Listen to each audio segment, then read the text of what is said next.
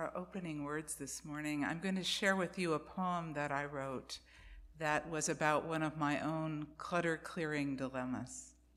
It's called My Journals. I have been keeping journals for 24 years, 93 of them spiral bound sketch pads with no lines. I open one up, and there is my 21 year old self naming her truth, finding her voice. I open another, and my 39 year old self is writing poetry about chaos and order. I want to preserve them, to line them up chronologically in a wooden cabinet with glass doors and a golden key. I turn the page and remember now that these are unedited journals.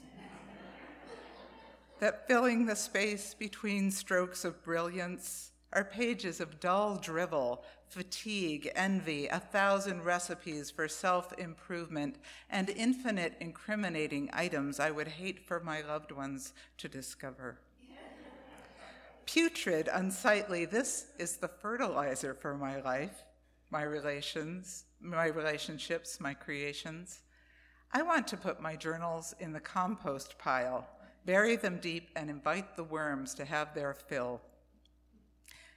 These spiral sketchbooks hold all of me the writer who wants to mine them for gems, the lazy one who can't be bothered, the old woman who wants to look back, the embarrassed one who wants to forget.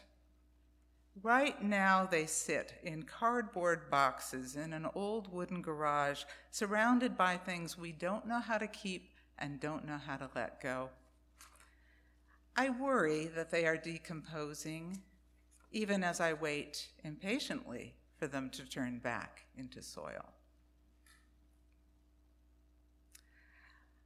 I'm so happy to be here with you today. Um, I'm going to be talking today about clearing clutter to make room for what matters.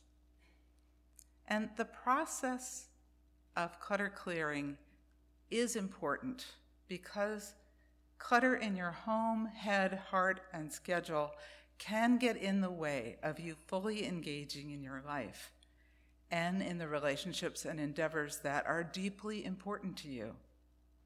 It can drain your energy, it can distract you. It's the yeses you should have said no to, the messes you still have to go through, props for the life that's not you anymore, things you're keeping, but why, you're not sure. Periodically, it's important to clear your clutter, sometimes because it's a dire situation if you keep on accumulating stuff and never get rid of anything. It can get unsafe and sometimes scary. But sometimes it's not a dire situation. In, in uh, Scott Russell Sanders' piece about the stuff of life, he talked about the simplicity he seeks as not the forced austerity of the poor, but the richness of a gathered and deliberate life, which comes from letting one's belongings and commitments be few in number and high in quality. So his is an image of increased well being through clutter clearing, finding some simplicity and some peace in the midst of a complex and com- conflicted world. I believe we need some space and quiet to restore, regroup, think clearly, integrate our experiences, have the space to listen to others, and to listen to our own inner wisdom. And of course, that's part of what gatherings like this are about finding that space. I first got interested in clutter back when I was in graduate school studying to be a psychotherapist and learning to look at the world through psychological eyes. And at the same time, I was making my living with a small house cleaning business. So I was behind the scenes in a lot of living spaces and workspaces. And I learned that I wasn't the only person struggling with too much to keep track of, too many decisions, and challenges with letting go of stuff. Lots of really interesting, kind, creative people were having that same problem. My time as a house cleaner was kind of a meditation on clutter. And it eventually grew into teaching classes, writing a book, weaving it into my psychotherapy practice, and becoming a clutter coach. 25 years have gone by, and I've learned a lot more about why it's powerful and helpful to clear your clutter. In addition to allowing you to open up time, space, energy, and other resources for the things you care about most it can allow you to bring some measure of closure and some measure of peace to unresolved chapters of your life. Taking a fresh look at what you've accumulated in your space and schedule can help you understand more about who you are and who you're becoming. There are clues in the clutter. And, and this is probably the most important one, it's an opportunity to practice self compassion in areas where you feel vulnerable or flawed. If you've been avoiding confronting your clutter, it's totally understandable. I often hear people say, It's just stuff, I should be able to deal with it. But it's more than stuff. Your clutter represents past events, relationships, interests, it's also evidence of mistakes, confusion, distractions, and disappointments. To deal with it can be physically, mentally, and emotionally challenging. If you have an accumulation of clutter, it is not evidence that you are broken or unworthy. It's simply evidence that life is messy, it's challenging, it doesn't fit into tidy packages, and it's constantly changing. Clutter can be a funny topic because it's so humbling and it's so human. It's also the kind of mundane dilemma that makes its way into popular magazine articles that promise to fix it in 10 quick steps. But the kind of clutter clearing that I'm talking about can actually be a profound process and even a transformational process.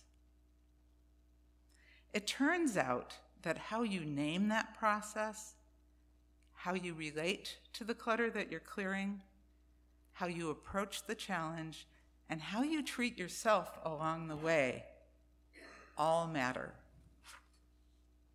So you could say, I'm clearing the clutter, or I'm trying not to be such a mess, or I'm doing this dreadful, horrible thing I hate doing.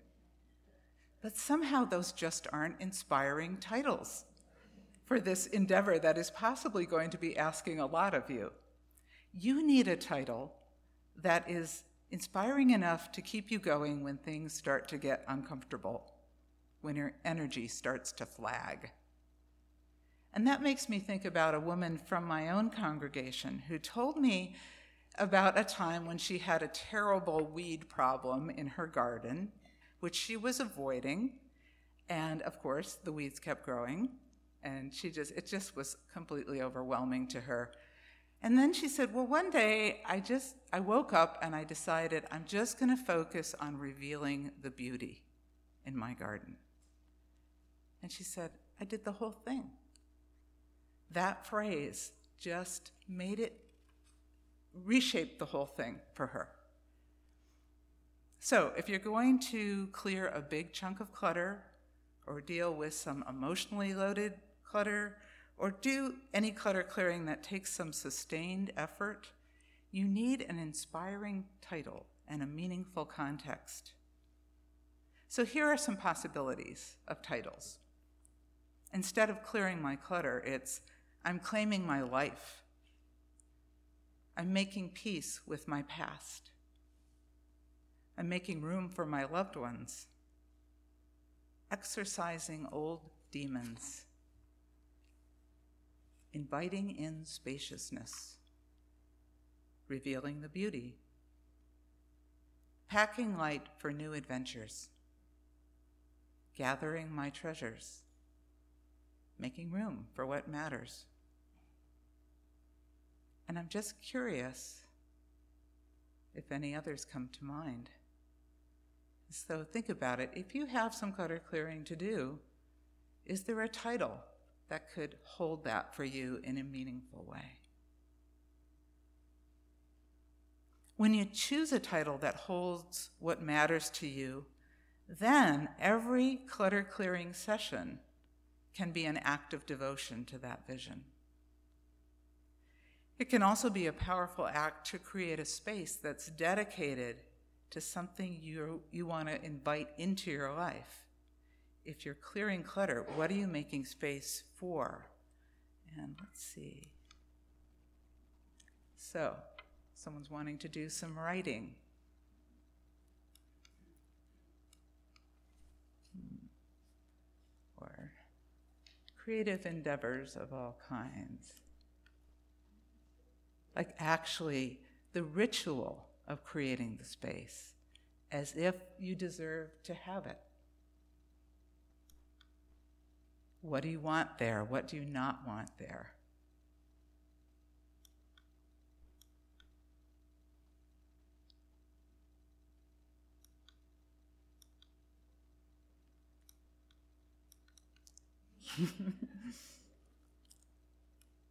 it's not moving for some reason.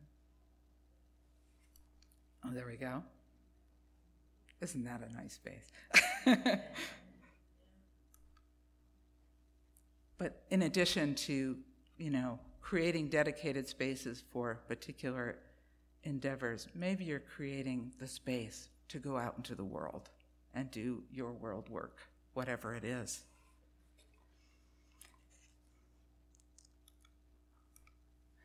As you go through this process, it also matters how you relate to the clutter. Often we think of clutter as the enemy, the invader, the scary blob in the spare room. But it got there innocently enough. And often it's more cooperative than you think. You may not have to do battle with it. Maybe it's been waiting for you to send it on its way. In workshops, I often use journal journaling processes, and one of the processes is to have people write a letter to their clutter. Sometimes they're angry letters. Dear Clutter, I am so fed up with you. Sometimes they're more apologetic. I hate to break this to you, Clutter, but it's time. Then, after they've written the letter and read it over, I have them invite Clutter to write back to them. Once in a while, the person gets a martyrous, manipulative, controlling response. And, and then they know that they're going to have to be firm. but more often, clutter expresses a kind willingness. And it turns out it's going to feel more possible than you thought. I want to share with you a poem that was written from a woman from the perspective of a woman letting go of many things from her past. It's by Jennifer Maier and it's called Rummage Sale. Forgive me, Aunt Phyllis, for rejecting the cut glass dishes, the odd set you gathered piece by piece from 13 boxes of Lux laundry soap. Pardon me, egg beater, for preferring the whisk, and you, small ship in a bottle, for the diminutive size of your ocean. Please don't tell my mother, hideous lamp, that the light you provided was never enough. Domestic deities, do not be angry that my counters are not white with flour. No one is sorrier than I, iron skillet, for the heavy longing for lightness directing my mortal hand. And my apologies to you above all, forsaken dresses that sway from a rod between ladders behind me, clicking your plastic tongues at the girl you once made beautiful, and the woman with a hard heart and softening body who stands in the driveway making change.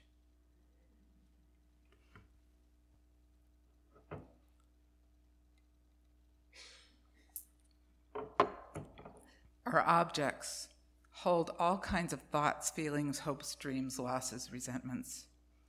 Sometimes it's helpful to make a ritual of letting go of emotionally loaded items that represent significant chapters of your life. one suggestion I have for people going through a clutter clearing process is to have boxes or bins for sorting categories. And one of the categories I invite them to include is called emotional. And that's for the things that you could stare at for 45 minutes and not make a decision about. Don't do that. Just whip it into the emotional bin. Um, that way, as you're going through your stuff, you can make quick, efficient decisions. And if you come across something like that, there's a place for it to go. In the second half of your sorting session, when you're following through on those categories, delivering what needs to go into a different room, deciding where you're going to donate something, filing what needs to be filed, uh, you can take a second look at the emotional stuff. And sometimes it's a little clearer, like, oh, I could let go of that, or I'm definitely keeping that. But often it's still confusing, and that's the stuff that you can gather together into a, an emotional box. Sometimes it's it's items that you'll need to do some processing about, um, maybe through writing, maybe through talking to someone. Um, but often they're related to unresolved transitions. So um, once you've decided to let go of something like that, ritualizing the letting go can help. And I wanted to just show you some images of that.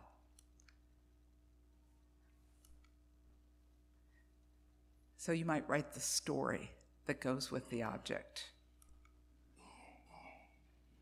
Burning rituals. Oh, and um, before I get to that one, I wanted to just say with the journals that I told you about in that poem, uh, I did decide to let go of a chunk of journals. And I, ideally, you know, I would have read every page of every journal but it would have taken the rest of my life. And I just didn't feel like I wanted to spend that time. So I tore one page randomly from every journal, and I read those. And then I had a little bonfire on a beach, and I burned those. And the rest I had professionally shredded. And what happened was I kind of stopped journaling for a little while, and then I took a journal therapy workshop for therapists and it opened up this whole branch of my career, and I had this whole new relationship with journaling. And when you do a, a very intentional letting go ritual with something like that, it often opens the way for a new energy to come in. Maybe it's a new version of the old energy, maybe it's something completely different. Um, it's also helpful if you're letting go of objects related to a loss to create some kind of art piece or shrine. This is a little Altoid mint box. Very portable. Not a whole storage shed full of random stuff. Quilt.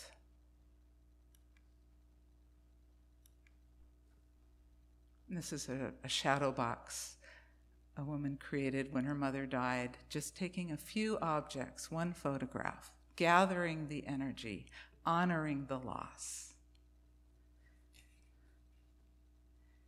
All these grounded yet symbolic practices can help you make peace with the past and make room for what's emerging. If you're letting go of some items that you inherited from a loved one, one sometimes it helps to write an unsent letter to them like, here's an example Dear Aunt Matilda, I'm so grateful to have had you in my life. There are a few ch- treasures I've chosen to keep to represent you and your kindness. I will give them cherished places in my home.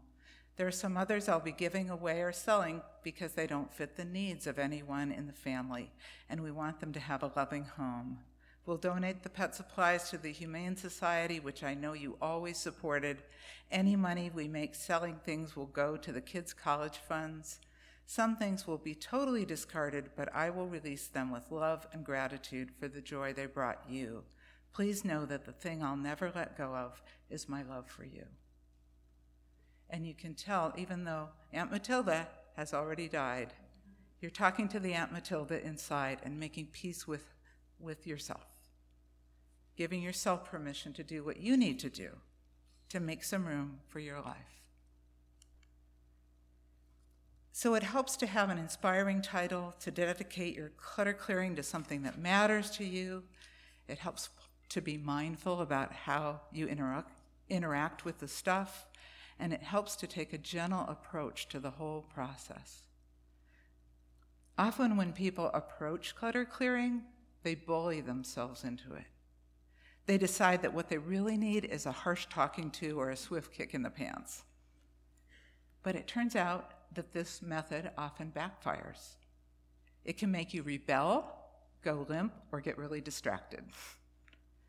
And that's because when we feel attacked, we go into, into our defensive postures, even if we're the ones doing the attacking. And that turns out to be not terribly helpful to any progress. So I recommend a gentle approach. Model yourself after the boss or teacher or mentor who got you to do your best work and feel good about yourself at the same time. Talk to yourself as if you were a dear friend who respects you and wants the best for you. When you're looking at love letters from a spouse who divorced you or all the projects you never completed, that's vulnerable territory. It can cause you to say terrible things to yourself. Don't hit yourself when you're down. Don't squat on a cold basement floor for hours going through your most emotionally loaded clutter. Give yourself air and light and breaks and do- doable assignments. Celebrate even the little accomplishments. When we face off with our clutter, we are face to face with some harsh realities. That time is moving, that life is changing, that we may never be that size again that our kids may not want to inherit everything we're planning to leave to them. And that it's just possible we won't live forever. That's profound territory. It can get you to, it can stir up some questions like if I let go of that object or obligation or stance or belief, will I be okay? Will I still be me? Who am I anyway? You're asking a lot of yourself when you confront your clutter. So give yourself the support you need and practice being a kind support person to yourself, meeting yourself with compassion when you have to face your imperfections. When people come to clutter workshops, they often have this image that they're going to learn the magic formula, transform their home, get everything perfect, and then spray fixative. But that's not life. Life is actually a dance between chaos and order. I've learned that when people can meet their own messiness, clumsiness, disorganization, mistakes with kindness instead of berating themselves, that makes everything more possible. It opens the way for deep level change, and dealing with the objects becomes so much easier. And so I'm going to finish this talk now by leading you in one more song to a familiar tune. And this one is to the tune of Somewhere Over the Rainbow. And it's called Someday We May Be Perfect.